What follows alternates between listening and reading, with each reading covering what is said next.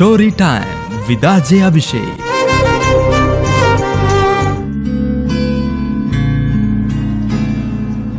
ಒಂದೂರಲ್ಲಿ ಒಬ್ರು ಸಾಹುಕಾರರಿದ್ರು.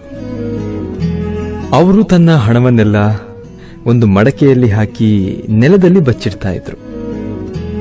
ಪ್ರತಿದಿನ ನೆಲವನ್ನು ಅಗಿಯೋದು, ಮಡಕೆಯನ್ನು ಮುಟ್ಟೋದು, ಸಂತೋಷ ಪಡೋದು ಬರೋದು.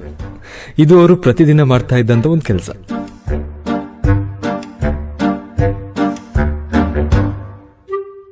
ಸುಮಾರು ವರ್ಷಗಳು ಹೀಗೆ ಕಳೆಯಿತು. ಮಣ್ಣಗೆಯೋದು, ಮಡಕೆ ನೋಡೋದು, ಮುಟ್ಟೋದು, ಬರೋದು.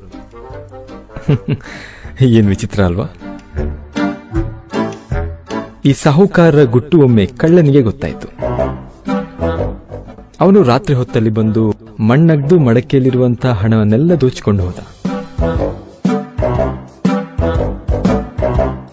ಮರುದಿನ ಎಂದಿನಂತೆ ಬಂದು ಸಾಹುಕಾರ ನೋಡಿದಾಗ ಮಡಕೆ ಖಾಲಿಯಾಗಿತ್ತು. ಇದನ್ನ ನೋಡಿ ಸಾಹುಕಾರರಿಗೆ ತಡೆಯೋಕ್ಕಾಗಲಿಲ್ಲ. ಗೊಳು ಅಂತ ಅತ್ತೆ ಬಿಟ್ರು. ಸಾಹುಕಾರನ ಈ ಗೋಳಿನ ಕಥೆಯನ್ನು ಕೇಳಿ, ಅಲ್ಲೇ ದಾರಿಯಲ್ಲಿ ಹೋಗ್ತಾ ಇದ್ದಂತ ಒಬ್ಬ ಸಜ್ಜನ ಬಂದು ಸಾಹುಕಾರ ಹತ್ರ ಕೇಳಿದ, ನೀವು ಈ ಕಳೆದ ಇಷ್ಟು ವರ್ಷಗಳಿಂದ ಈ ಹಣವನ್ನು ಬಳಸಲೇ ಇಲ್ವಾ? ಆಗ ಸಾಹುಕಾರ, ಇಲ್ಲ ಎಂದು ತಲೆಯಾಡಿಸಿದ್ರು. ಆಗ ದಾರಿ ಹೋಗ ಹೇಳ್ತಾನೆ ಹಾಗಾದ್ರೆ ಬಿಡಿ. ನಿಮ್ಗೇನು ನಷ್ಟ ಆಗಿಲ್ಲ. ಮತ್ತೆ ಮಡಕೆಯನ್ನ ಮುಚ್ಚಿಡಿ. ಹಣ ಅದರ ಒಳಗಡಿದೆ ಅಂತ ಅಂದ್ಕೊಳ್ಳಿ. ನಾಳೆಯಿಂದ ಮೊದಲಿನಂತೆ ಬಂದು ಮಡಕೆ ಮುಟ್ಟಿ ಸಂತೋಷ ಪಟ್ಕೊಂಡು ಹೋಗಿ. ನೀವು ಯಾವತ್ತೂ ಕೂಡ ಉಪಯೋಗಿಸದೇ ಇರುವಂತಹ ಹಣ ಮಡಕೆಯಲ್ಲಿದ್ರೆ ಏನು ಇಲ್ದಿದ್ರೇನು ಈ ರೀತಿ ಹೇಳಿ ಅವನು ಹೋದ.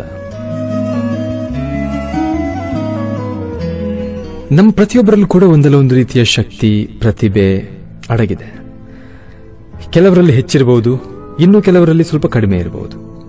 ಅದರ ಉಪಯೋಗವನ್ನು ನಾವು ಯಾವಾಗಾದರೂ ನಮಗಾಗಿ ಆಗಲಿ, ಅಥವಾ ಬೇರೆಯವರಿಗೋಸ್ಕರವಾಗಲಿ ಮಾಡದೇ ಇದ್ರೆ ಸಾಹುಕಾರನಂತೆ ಪಶ್ಚಾತ್ತಾಪ ಪಡಬೇಕಾಗುತ್ತೆ. ತಮ್ಮಲ್ಲಿರುವಂತಹ ಗುಣವನ್ನು, ಶಕ್ತಿಯನ್ನು ಬಳಸಿಕೊಂಡು ಯಶಸ್ವಿಯಾದವರ ದೊಡ್ಡ ಪಟ್ಟಿಯನ್ನು ಮುಂದೆ ಇದೆ. ಹಾಗಂತೇಳಿ, ಏನು ಮಾಡದೆ ಸತ್ತವರು ಕೂಡ ತುಂಬಾ ಜನ ಇದ್ದಾರೆ. ಬಿಗ್ ಬಿ ಅಮಿತಾಬ್ ಬಚ್ಚನ್ ಅವರ ತಂದೆ. ಖ್ಯಾತ ಕವಿ ಹರಿವಂಶ್ ರಾಯ್ ಬಚ್ಚನ್. ಒಂದ್ ಕಡೆ ಒಂದು ಕವನದಲ್ಲಿ ಹೀಗೆ ಬರೀತಾರೆ. ಲೆಹರೋನ್ ಸೆ ಡರ್ಕರ್ ನೌಕಾ ಪಾರ್ ನಹಿ ಹೋತಿ. ಕೋಶಿಶ್ ಕರ್ನೆ ವಾಲೋಂಕಿ ಕವಿ ಹಾರ್ ನಹಿ ಹೋತಿ. ಎಷ್ಟು ಚೆನ್ನಾಗಿದೆ ಅಲ್ವಾ? ಪ್ರತಿಯೊಬ್ಬರ ಒಳಗೆ ಹಲವಾರು ಶ್ರೇಷ್ಠ ಶಕ್ತಿಗಳು. ಅವರಿಗಿವೆ ಆ ಶಕ್ತಿಗಳನ್ನು ಬಳಸುವ ಅವಕಾಶಗಳು. ಬಳಸಿಕೊಂಡವರೇ ಯಶಸ್ವಿಗಳು ಅನ್ನೋದು. ಬನ್ನಿ. ಮೊದಲು ನಮ್ಮಲ್ಲಿರುವಂತಹ ಶಕ್ತಿಗಳ ಪಟ್ಟಿ ಮಾಡೋಣ. ಅದನ್ನ ಹೇಗೆ ಬಳಸೋದು ಅನ್ನೋದನ್ನ ಚಿಂತಿಸೋಣ. ದಿನಗಳಿಗೆ ಕಾಲ ಮುಹೂರ್ತ ಶಕುನ. ಹೀಗೆ ಯೋಚಿಸಬೇಡಿ.